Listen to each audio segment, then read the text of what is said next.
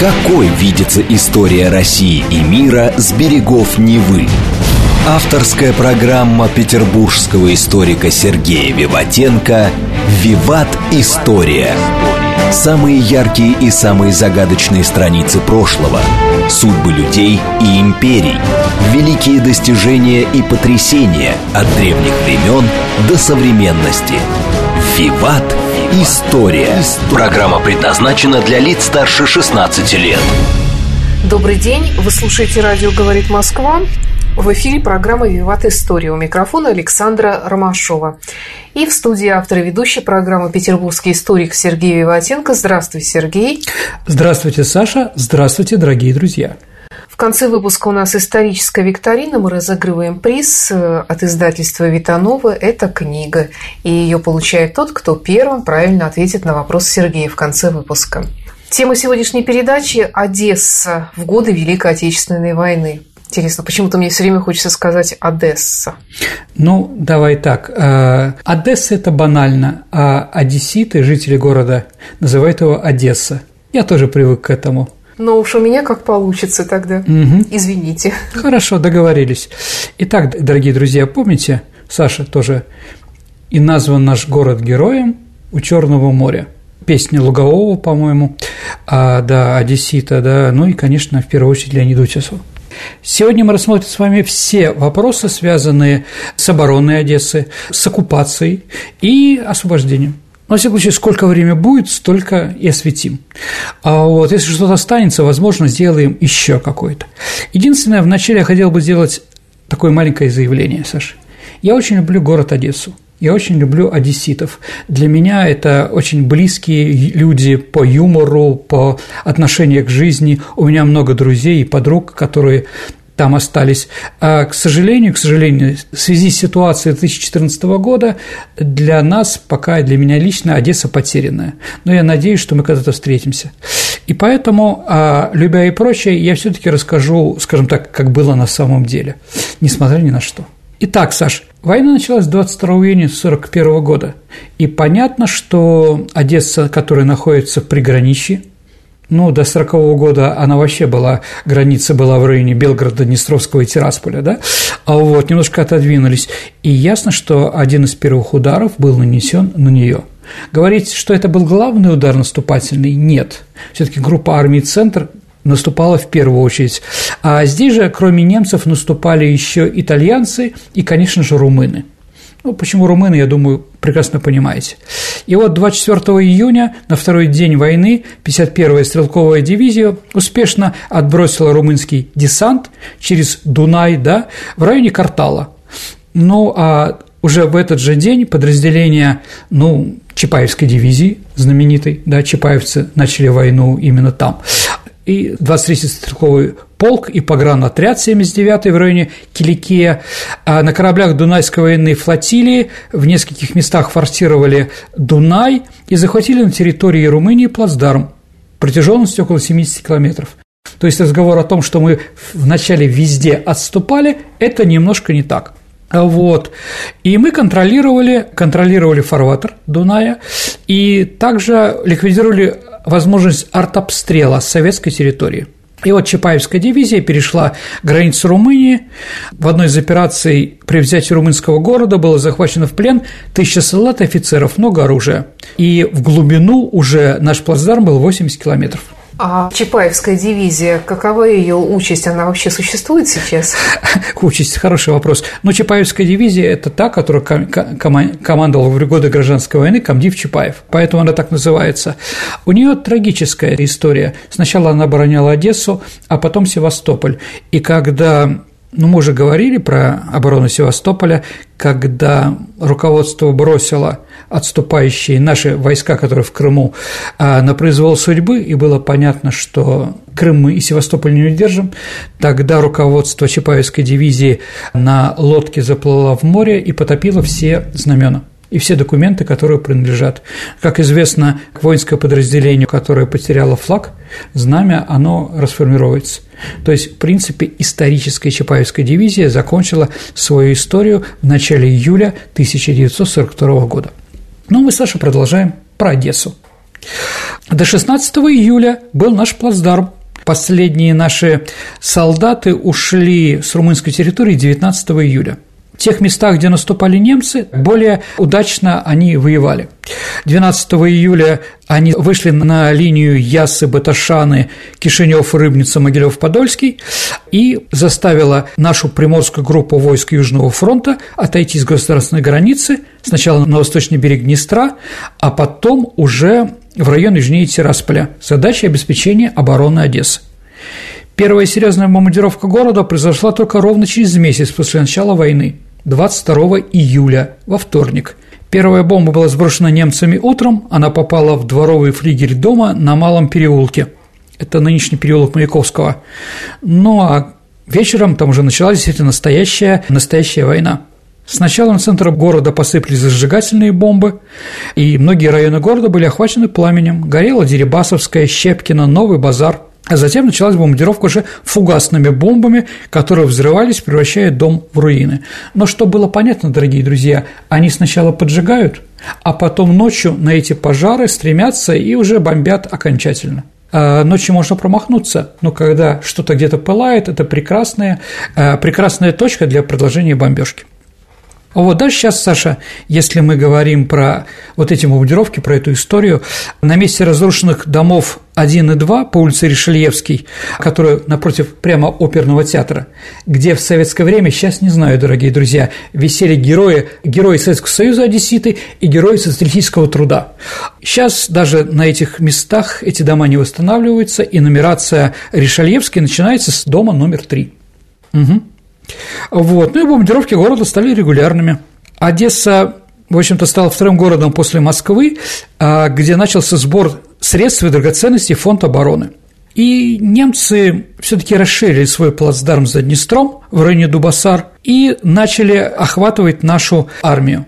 В конце концов, они вышли к Черному морю, и Одесса оказалась окружена. 25-я Чапаевская и 95-я Молдавские дивизии, э, чтобы не остаться в окружении, отходили с прочно занимаемым им переднего края на Недестре э, в сторону Одессы. Они теперь отходили на рубеж обороны непосредственно города а, на Днестре снимались пулеметы, другое вооружение Тираспольского укрепрайона, который был построен еще до 1939 года, и оно же пошло на усиление частей и на создание подвижных резервов армии. 5 августа поступил приказ от главнокомандующего юго-западным направлением маршала Буденного. Собственно, это был приказ Ставки Верховного командования, который Буденный продублировал Одессу не сдавать и оборонять до последней возможности, привлекая к делу Черноморский флот. И вот началась оборона. А, ну, конечно, шпиономания определенная была, если мы говорим, что было в Одессе, да, огонек в окне – это пособничество врагу. То есть, якобы это сигнал для бомбардировщиков. Вывешенная во дворе простынь, а Одесса – это везде простынь, да, это, да, Одесса сушила белье всегда так, а вот это тоже показ какой-то. Но если мы говорим еще о такой, ну, Одесса город с юмором, да, и в целях секретности, Саша, с трамваев снят указатели маршрутов. Вопрос, а куда, ведь может вызвать серьезные неприятности. Поэтому как-то вот так вот. Ситуация была достаточно, ну, скажем так, ну, смешная, скажем так, юмористичная. А правда ли, что главной причиной сдачи Одессы было отсутствие воды. Во всяком случае, так свидетельствует э, фильм под названием «Жажда». Ну да, Поженян, известный фронтовик, известный поэт, принимал участие в обороне Одессы. Да, и фильм, думаю, что мы его помните, там Леонид Быков играл, например, да, ну да, там какая картина, одесситы с пересохшими губами рвутся на Потемкинскую лестницу, ждут танкера с пресной водой, который придет с большой земли. Да, Саша, были карточки на воду, Строгие инструкции запрещали тратить воду понапрасну. Например, использование пресной воды запрещалось при смыве туалетов. Ну, там, в принципе, можно морской этим заняться. А вот. По распоряжению горисполкома вводилась нормированная выдача воды. Четверть ведра на человека. А с 10 сентября вводились карточки. По ним полагались различные дни от ведра до полведра в день на человека. Но, Саш, это немножко с правдой противоречит. Везде в районе Одессы всегда были источники воды. Например, Дюковском саду, на польском спуске. Я даже сейчас помню, что и сейчас есть ключ там, который бьет. А вот, да, одесситы выходили с бидончиками за водой, которые им привозили. Конечно же, ходить два квартала с Дерибасовской куда-то, если по дом подвозят ту же самую воду, да, зачем? Откуда же ее брали? Вот надо понимать, что на каждом заводе еще в XIX веке а, был приказ, что каждый завод, а вода нужна для нужд завода, да, всегда были одна-две артезианские скважины. Заводов в Одессе было больше 300, поэтому говорить о том, что люди умирали от жажды, это немножко не так. Угу. А если говорить про ту диверсионную операцию, которая описана в этом фильме, ну да, отряд был направлен в тыл врага, но не чтобы захватить водокачку. Он был направлен в рейд по тылам противника, потому что на нижнем фланге Одесского фронта сложилась тяжелая ситуация, и поэтому надо было заставить врагов бросить фронт и воевать уже, ну, там, с партизанами, подпольщиками, диверсантами, да. Ну, выходя из плавней, куда забросили этот десант, они увидели пустую водокачку. Там был отряд небольшой румынских жандармов, их быстро ликвидировали. Да, отряд нашел двух техников и послал радиограмму в Одессу в том, что есть идея запустить воду в город но водопровод Беляевка-Одесса был разрушен, поэтому это нереально, как в конце фильма там вода льется, там они пьют, да, ну это да. Послушайте, дорогие друзья, какая гарантия, что отряд продержится на водокачке от 1 до 5 часов, пока эта вода будет поступать? Да, никакой. То есть уверенность была в том, что э, вода это потом найдет, да, какая гарантия того, что вообще удастся пустить в строй водную систему? Тоже никакой.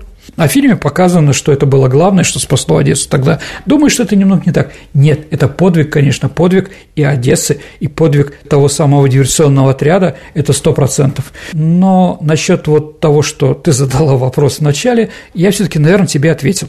Итак, продолжаем говорить про оборону. Фронт был такая дуга длиной 80 километров вокруг города. С одной стороны он граничит с морем, и с другой стороны граничит с морем, а в середине – Одесса.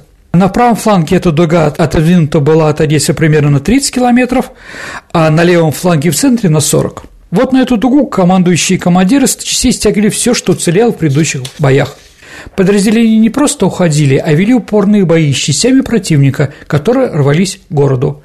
А над созданием оборонительных позиций в пределах этой дуги заблаговременно работало строительные батальоны и инженерные батальоны, и десятки тысяч жителей города, и так далее, и тому подобное. Это было достаточно успешно сделано, и недаром за эти оборонительные сооружения героем Советского Союза становится генерал-майор Хренов и начальник инженерных войск Приморской армии Кедринский.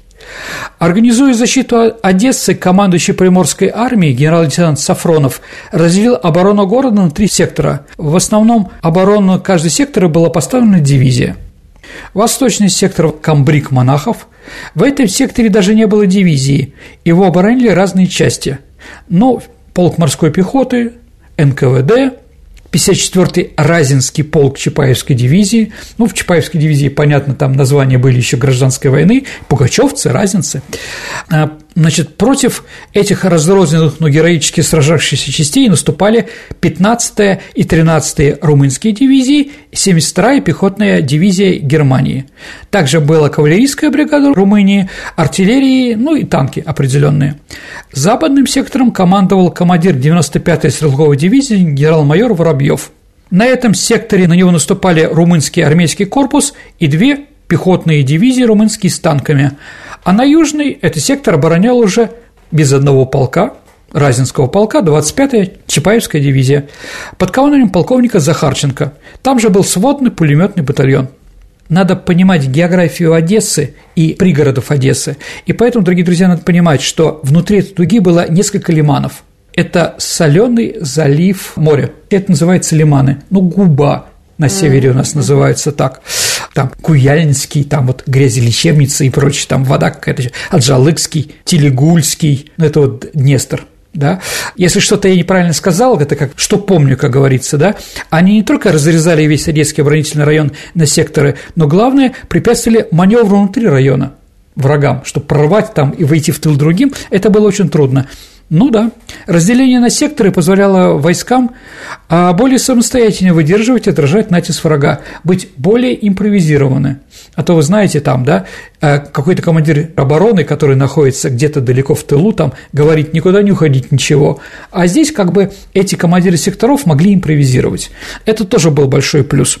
Ну и управление более устойчивое, когда она на малых расстояниях.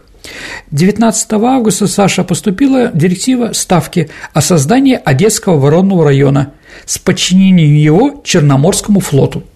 Поэтому командующим обороны Одессы был назначен комендант военно-морской базы контр-адмирал Жуков. Говорил Васильевич, по-моему, это он был, да? Ну вот, помните, у нас была передача про Жукова, и мы говорили, что в истории Великой Отечественной войны академика Самсонова фамилия Жуков принимает участие ну не как Юрия Константиновича, а только Гаврил Васильевич, контр-адмирал, и больше никак. Да, ну вот это вот тот самый Жуков, да, который однофамилец. Ну, ладно. У защитников Одессы не было совсем танков и было мало авиации. Но зато на защиту города переключалась вся береговая артиллерия и мощная артиллерия кораблей, которая находилась в Одесском полку. А почему не было танков? Ну, давайте так. Конечно, в Одессе вам покажут танки самодеятельные, которые делали и так далее и тому подобное. Дорогие друзья, Неужели в Чапаевской дивизии не было танков? Были, конечно, но они все были утеряны во время отступления. Не потому, что танкисты побросали танки, а потому что, извините, у них бензин кончился. И поэтому до Одессы они не дошли. Или наоборот, с Днестра они не шли э, в Одессу, а шли отступать в другом направлении, потому что танки все-таки не, в первую очередь, не оборонительные, а наступательные. Это надо понимать. Поэтому Одесса их не принимала. Они были нужны в другом месте. Сергей, mm-hmm. как я понимаю, там помимо немцев в основном были румыны. А, да, абсолютно армии. верно. Помните, но... А почему они? А как они вообще там оказались? Давайте так. Румыния, королевская Румыния или боярская Румыния, как у нас любили говорить, это союзники Гитлера. И, понятно, Гитлер им что-то пообещал. То есть они получили, ну, когда уже война началась, и она откатилась за Дон и прочее, да, они получили территорию Великой Румынии, подразумевала себя Одесская, там, какая Херсонская, то есть Николаевская область до реки Южный Буг. Вот, Транснистрия, так называемая. Угу. Нистру – это Днестр по-румыно-молдавански. Да? А вот, они поэтому Одессу получали в свое управление. Как они там руководили и прочее, мы еще с вами поговорим. Ну вот им дали эту территорию. А они действительно были королевством? Ну да, король там был малолетний Михай, которого замещал регент Карл. Потом Михай станет э, обладателем Ордена Победы. Да, по-моему, он сейчас живет да, еще жив где-то в Испании. То есть он последний носитель этого ордена из живых. Но, в общем, если мы смотрим на воспоминания одесситов и тех, кто выжил после войны о войне с Румынией, там много разного, да. Но, например, а, солдаты, ну, я читал документы, да, докладывают штаб, что румыны идут наступление, очень вызывающие, они шли под оркестр, и рядом еще катили бочку с вином. Ну, потому что по-другому румын заставить наступать было тяжело. А вот на одном из участков обороны румыны трижды предлагали перемирие нашим бронящим войскам, да, затем, чтобы убрать горы трупов, которые румыны наступают своих позиций, да, мы их там стреляем, и они лежат, да, потому что ядовитый воздух струился, затекал в окопы, и это им не нравилось. Они поэтому три раза просили перемирия, не стрелять и убирали вот эти вот останки достаточно. Ну, давайте так, Румыны это, – это крестьянское войско, достаточно бедное. Поэтому чем они тут занимались? Грабили, как могли. Экспроприировали, да? Они, когда вошли в Одессу, тоже все вспоминают, а они были удивлены взглядом провинциалов, смотрели на города, на дома в Одессе, да? Но потом их стали называть «грабь армия». Если мы контрнаступаем на румын, или где-то там в районе Сталинграда или в районе Одессы, а в отбитых окопах наши находили свертки с данским бельем, утюги чугунные, потому что у них этого не было, то есть такая жадная нищета. Ну, я тоже читал в документах, что наступают румыны, и их убивают определенные, и один как-то лежит непонятно как, поза изю какой-то такой, да, что было непонятно. И оказывается, что этого румынского героя кавычках, да, на спине в рюкзаке а, швейная машинка. Вот, да, он побоялся оставить ее в окопе, что другие его товарищи по борьбе со славянами могут утащить, и поэтому наступал, да, на спине висела у него эта самая швейная машинка, да. Ну, вот такая оборона. Сколько она могла продолжаться против румын? Да сколько угодно. Единственное, что из-за того, что фронт все время отходил, и мы стали терять в большом количестве Черноморский флот, а было понятно, что мы должны уйти из Одессы. Главная причина – это оборона Севастополя. То есть эти войска Приморской армии должны были переправиться. Операция по эвакуации войск Одесского укрепрайона прошла исключительно успешно по сравнению с Севастополем, с этой трагедией. Очень хорошо. Ну и, в принципе, по замыслу, дорогие друзья, и по исполнению она не имеет аналогов мировой военной практике. Потери ничтожны. Уходя, подрывные группы НКВД, которые оставались в городе, уничтожили все, что представляло для врага какую-то ценность. А какая-то эвакуация проводилась вообще? Мелкая, ну, практически никто. Ну и потом все считали, да, что мы скоро вернемся. Но главное все-таки было отправить военные какие-то вещи, э, снаряжение, снаряды и прочее, и военных в первую а, очередь. А как же евреи? Это же было опасно оставаться. Давайте так, ну, там руководили румыны, поэтому евреи смогли выжить в принципе. Там, да, конечно, вам покажут определенные Транснистерии а не было таких погромов еврейских, как было рядом. Вот по-моему, Каменец-Подольский, врать не буду, а он находится, да, ну, как бы одна часть города находилась в румынской части оккупации, а вторая в немецкой. Потому что в немецкой евреев не осталось. Угу. Те, кто там, да, осталось, ну, практически все. Вот эм, в свое время мы делали с вами передачу про образование государства Израиль. И вот я перед этим подготовился и читал воспоминания первых переселенцев. Ну, это евреи из Польши, там, из-под Ровно и прочее. И вот они едут а, через Румынию, потом Болгарию туда, да, направляются в сторону Ближнего Востока на поездах. И вот они переехали советскую границу, да, в Румынию и вдруг видят, там евреи ходят по улицам, там синагоги работают. Понятно, что все освобождено уже, но в принципе ничего не разрушено. Потому что румыны с них собирали большие налоги. Это для них было более выгодно, да? То есть не было у такого народа, как у румынов, да, или как у итальянцев, да, вырезать всех евреев – у венгров, да, такая ситуация была. Но, может быть, из-за процентного, сколько процент еврейского населения там, да, и прочие, и немцы, конечно. Поэтому многие одесситы остались живы. А, вот. Ну, продолжаем, да. Ночью НКВД подорвала городскую электростанцию, все хлебозаводы, водонапорные краны. А, к утру сгорели практически все городские школы. Зачем? Ну, во всяком случае, вот так вот, да. А из всех городских школ только три заведения там что-то не получилось взорвать, да, но вот только три школы. А вот затопили еще такой район Пересип. Но это район, где, если дождь идет большой в Одессе, его все равно затапливает, да, но вот затопили еще. А зачем? Ну, теоретически, наверное, вода могла помешать румынам войти в город сразу, что называется, на плечах противника. А вот предполагалось, еще раз, я импровизирую, что вода из лиманов помешает оккупантам восстанавливать заводы. Но через несколько дней новая власть, румынская администрация пригнала на перепись несколько сотен гражданских лиц еврейской национальности. Они сделали канавы для стока, а вот которые выдалбливали ломами в промерзшей земле. Впрочем, да, даже если мы идем по пересыпи, эти каналы мы можем видеть и сейчас. Они там остались. А вот. И могу сказать, что через два месяца в городе появился электрический свет. А последние моряки уходили и вот они идут там по Ришельевской, а там кафе Фанкони знаменитое, да? Это кафе, если, Саша, помнишь, «Золотой теленок», там сидели эти самые пикейные жилеты.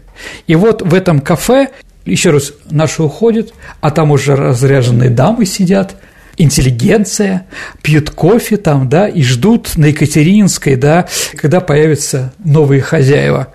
И моряки, уходя, видя это, бросили туда как раз в это кафе гранату. Ну вот, наши уходят. Что происходит в городе? Это же Одесса еще. Мама, извините, да? Ну, начали сначала втихаря, потом открытую грабить продовольственные магазины, грабить О, склады. Само местное население. Ну, конечно, местное население, да, пока румыны не пришли. Ну, если хлебозавод взорвали. Ну, еще раз, мук, а муку можно собрать, ну, да, да, рис там и прочее. Тащили спички, мыло, продукты. А на новом рынке, ну, это такой, это не привоз, это скорее такой люмпин район, не хочу никого обидеть, да, там воровской и так далее.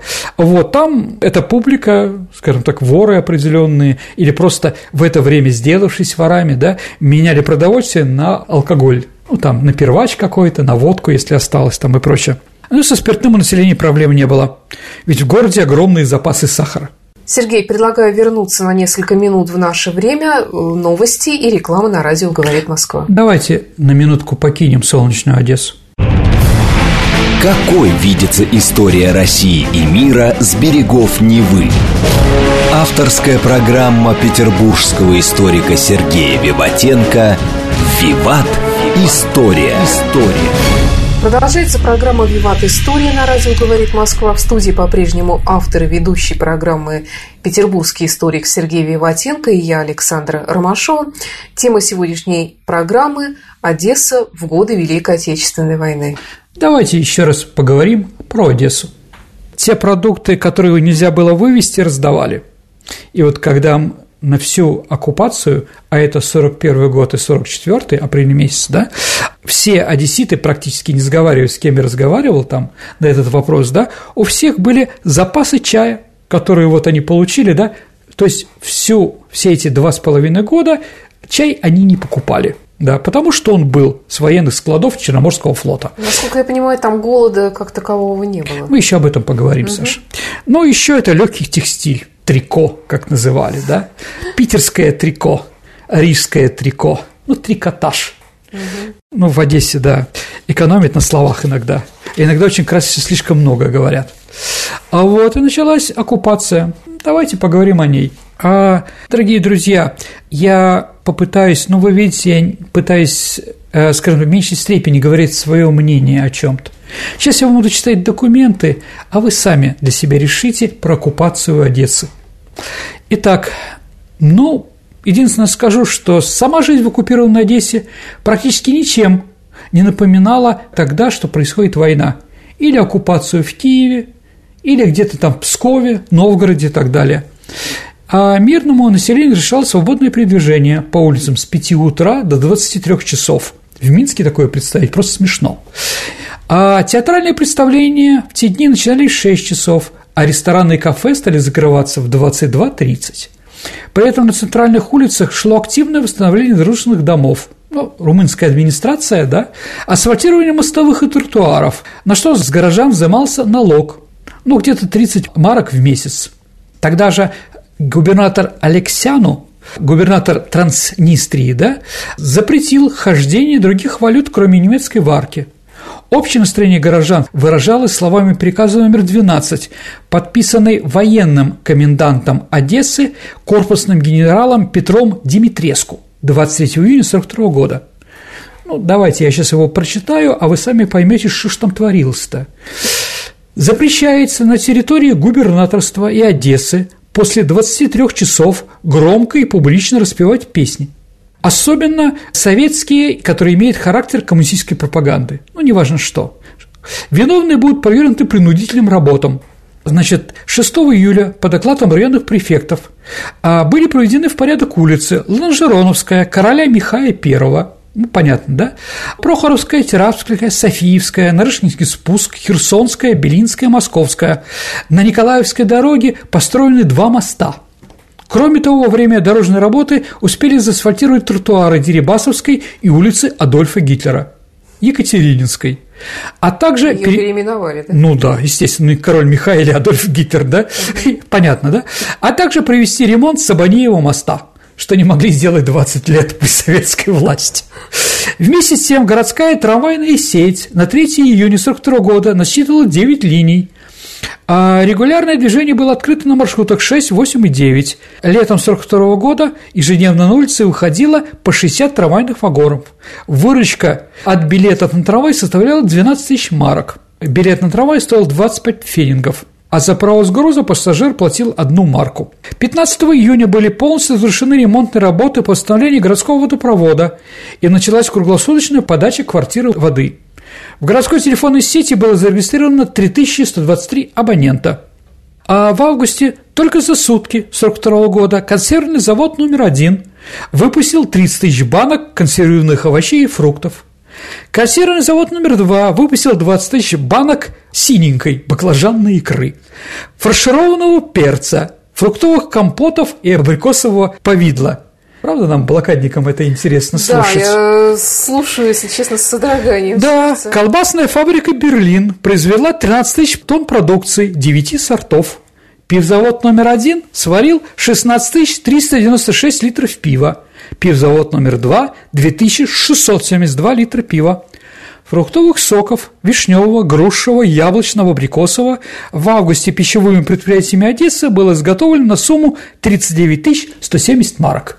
Молокозавод с мая 1942 года выпустил 386 литров пастеризованного молока, 171 тысячу литров кефира, 65 литров сливок, 5 тысяч килограмм сметаны, 9 тысяч килограммов сыра. Радовали горожан и одесские рыбаки, как это написано в газете этого периода. Улов только в августе составил 54 тонны рыбы. На выбор предлагалась хамса, скумбрия, камбала, кефаль. Летом 1942 года в городе работало 26 крупных пищевых предприятий, которые выпустили продукции на сумму 1 миллион 663 тысячи марок. 14 января 1941 года по 1 августа 1942 года румынскими властями было выдано 5282 разрешений на открытие в Одессе частного бизнеса, а именно к августу 1942 года в Одессе было открыто 560 ресторанов, кафе и столовых, 414 продовольственных магазинов, 58 булочных и кондитерских, 84 универсальных комиссионных галантерейных магазинов, 4 мырловарни, 16 строительных магазинов, 385 мастерских, из них 11 топливных, 54 кожевенных, 37 часовых, 8 авторемонтных, 27 кузнечных и так далее и тому подобное. Было открыто 1251 парикмахерская и 21 гостиница. А вот вместе с тем, обилием товаров и низкими ценами этого лета поражали покупатели местные продовольственные магазины, которые начали работать с 6 утра до 7. А так килограмм картофеля на привозе стоил одну марку, помидоров 76 фенингов, яблок – одна марка 25 фенингов, винограда – 3 марки. При этом ежесуточно на рынке Одессе из пригодов на продажу везли 1 тонна брынзы, 40 тонн свинины. Саша, а как переводится с румынского брынза? Как ты думаешь? Сыр. Только никому не говори.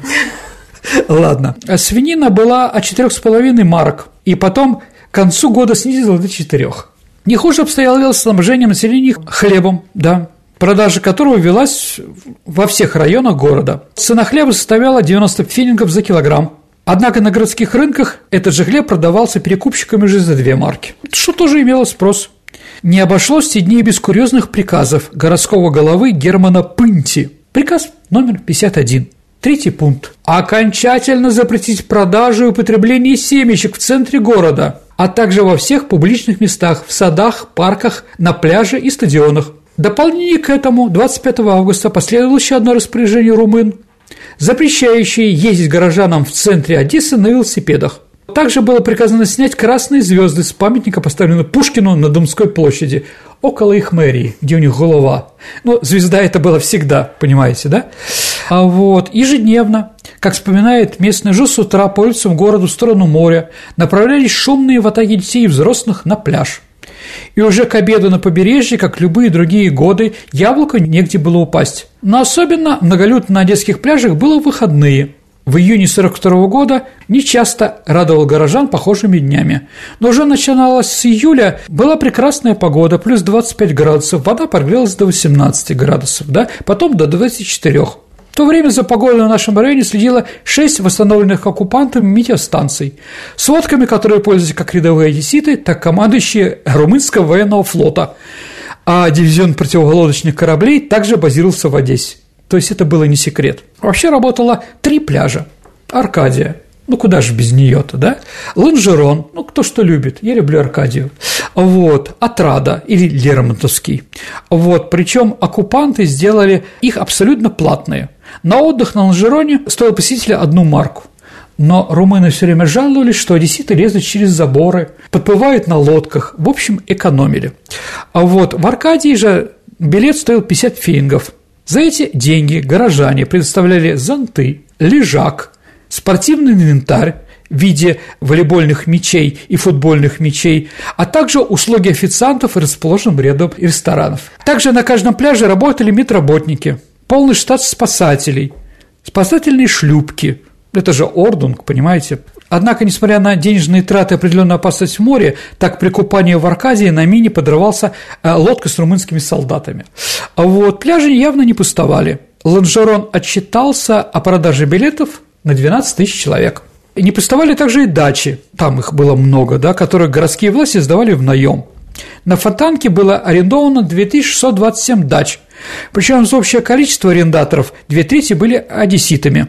При этом для отдыха преподавателей университета городским муниципалитетам были выделены дачи на 5, 9 и 12 станции Большого фонтана, оплата которых осуществлялась за счет общества научных работников при Доме ученых.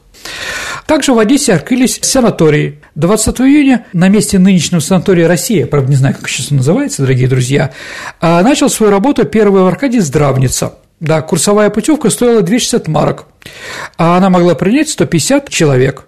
Кроме того, в первые дни июля на Лермонском курорте также отдыхали 493 человека, которых лечение обходилось также 150 марок. В июне начался ремонт и реконструкция бывшего санатория имени Чкалова, а, хотя здесь предполагалось разместить летнюю резиденцию маршала Антонеско. Неотъемлемой частью отдыха у моря стала развитая в Одессе сеть объектов общественного питания, чему румынская администрация поощряла частных предпринимателей многочисленными льготами. Вот. Одной из первых начал работать ресторан «Карпаты», разместившись по соседству с восстановленным пассажем. Но это где сейчас Уткино, я еще раз, я не был с 13 -го года в Одессе, но там кинотеатр Уточкина, там, да, Уткино, а рядом Гамбринус, пивной ресторан, ну, находилось, да, сейчас современный ресторан у Песчаского, как-то так. Но у Луди Рибасовской и короля Михая, это Преображенко, любители пива принимал легендарный Камбринус, который снова открылся. Гостей встречал великолепный бородатый швейцар, за спиной которого на бочке с пивом восседал цветастый ухмеляющийся Бахус. Внутри заведения посетителей развлекал мелодичный оркестр. Всех там радовал певец такой Бондарев, который по просьбу главная его песня была немецкая «Тринг-тринг». Угу. По просьбе украинцев в здании управления железных дорог «Новорыбная 56», как было написано в Одесской газете, было открыто первое казино – ну, очевидно, что одесситам во время оккупации для полного счастья не хватало только одного – поиграть вдоволь на рулетке. 16 э, июня в помещении Воронцовского дворца открывается вернисаж новых работ одесских художников, нарисованные за последний год свободы, как писали в газете. На них можно посмотреть и привести картины Крайнего, Буковецкого, Жука, Циплакова, Дальвиса и Копцева – Через три недели здесь начинается работа выставка картин и скульптур румынских мастеров. Одновременно с этим в художественном салоне на улице Гитлера, 23, Екатеринская, да, были представлены лучшие работы Одесской академии изящных искусств и художников-анималистов. Дополнение к этому 15 августа во дворце Нарышкиных началась выставка хозяйственной деятельности подразделений городского муниципалитета, вот, на которой экспонаты представляли практически все предприятия и учебные заведения Одессы. Там были кружки, организации, кроме того, что он сантехник, он еще и рисует или лепит что-то не горбатого, а чего-то красивого. А вот в Одессе работало шесть театров – при этом артисты Одессы и Одессы в то время выезжали на гастроли. Так, например, труппа оперного театра, как говорит Одесская газета в конце июня, выступали перед румынскими частями на передовой, за что получили от городского головы денежную премию размене двух месячных окладов. Там, да, ну, там в здании бывшей биржи, а потом это здание там театра, да, как известно, да, перед входом к него стоял импрессарио-администратор, и вот приезжает э, автобус, да, говорит, здравствуйте, Семен Семенович, мы прибыли. На что он отвечал, какие прибыли, от вас одни расходы. Типа одесский юмор.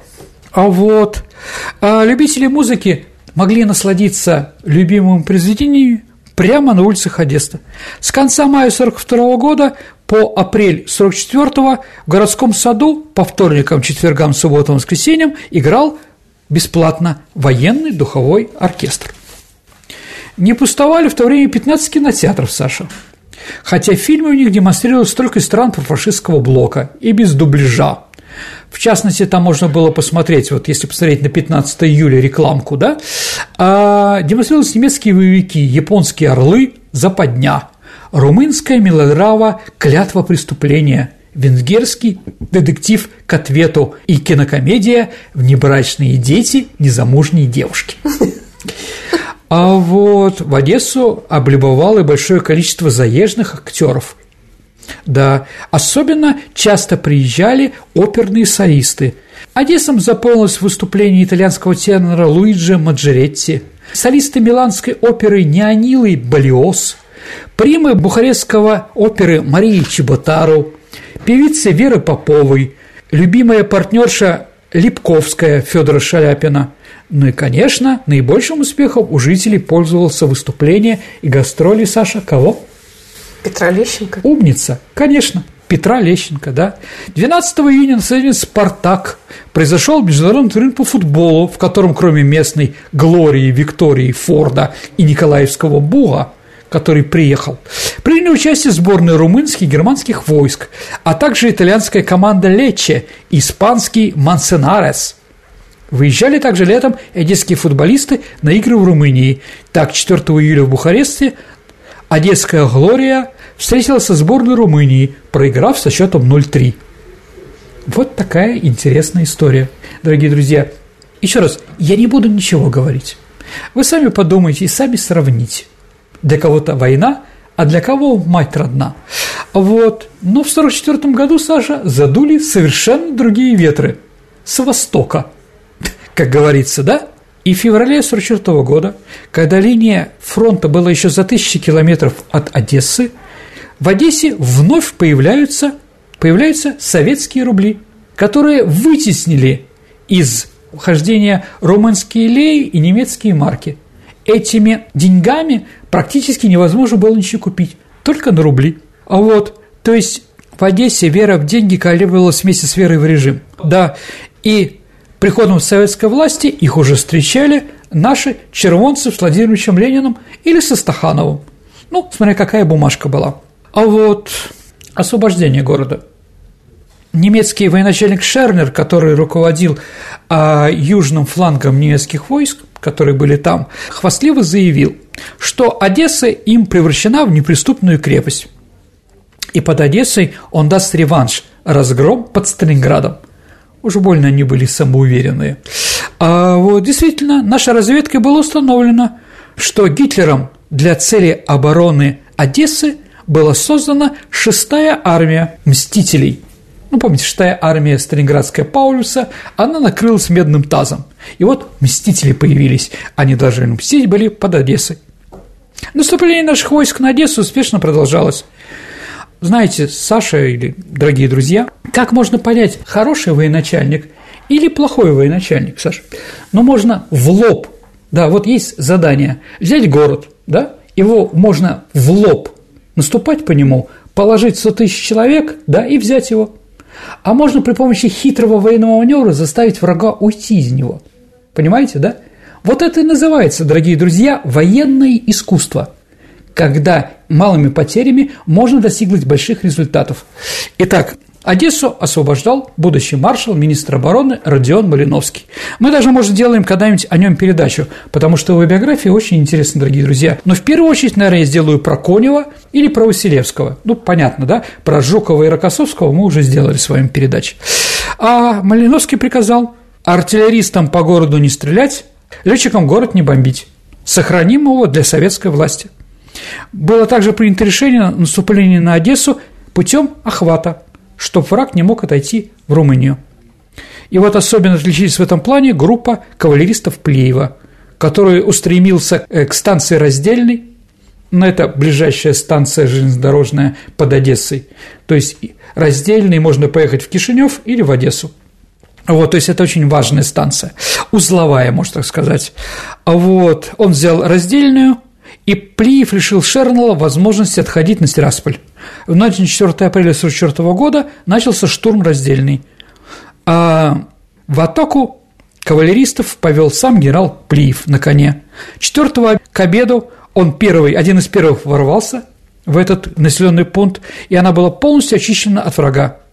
А вот на железной дорожной станции были захвачены трофеи, эшелоны с танками, которые так и не пришли на фронт, 70-миллиметровыми пушками, громадное количество боеприпасов, более тысячи цистерн и вагонов с горючим и военным имуществом, и продовольственные склады, и также 40 стоящих под парами паровозов. И на рассвете Плиев лично повел атаку на Одессу своих казаков. Став весь рост, в командирском вилисе он приказал «знаменосец вперед!» И город рванулись, сверкая клинками, казаки, за которыми пчались уже и мотопехота, и танки. К середине дня они оказались уже около Большого фонтана, и к утру 10 апреля части 4 и 28 гвардейских корпусов 8 гвардейской армии генерал-лейтенанта Василия Чайкова он снова воевал против шестой армии, снова, как бы мстителям не удалось ничего сделать против Василия, подошли к Дерибасовской, а потом вышли к порту. А немцы пытались сбежать из Одессы при помощи кораблей. Но, увы, все это стало богатым трофеем славных наших чуйковцев. После этого был организован специальный батальон во главе с полковником Галаем, который вместе с командиром полков Пряничником и Филатовым поднялись на балкон Одесского театра оперы и удрузили победное знамя в честь освобождения Одессы. Вот такая Одесса в годы Великой Отечественной войны. Местное население. Ну, давайте, конечно, они были рады освобождению. Ну, в первую очередь, евреи были рады. Ну, и все остальные. Понятно, что это захватчики, так или иначе.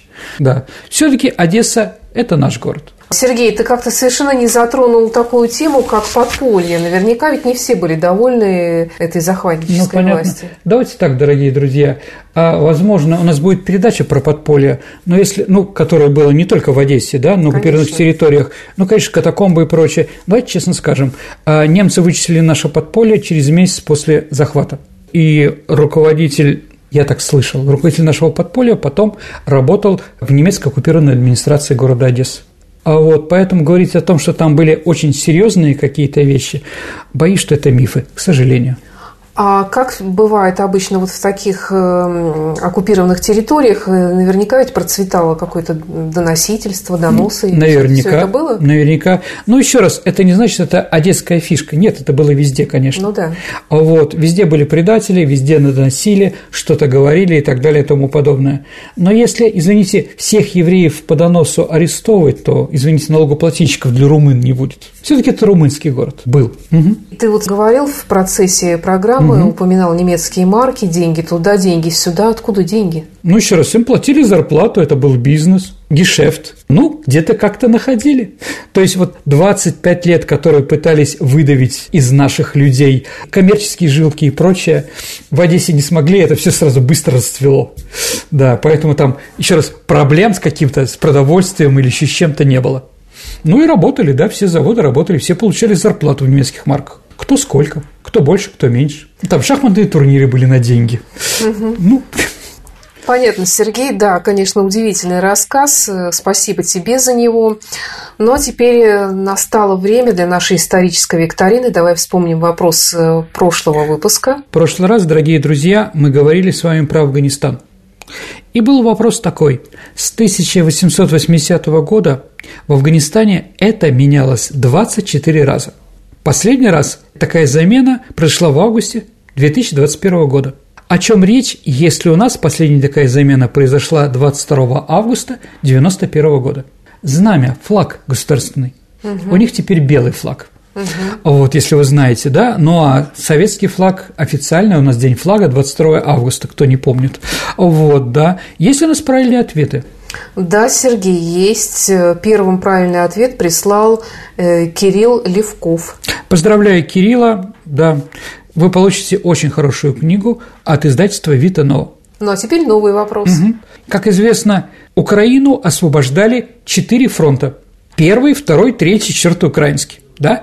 А вот первый находился на севере. Значит, четвертый должен был апеллировать на Черном море в районе Одессы.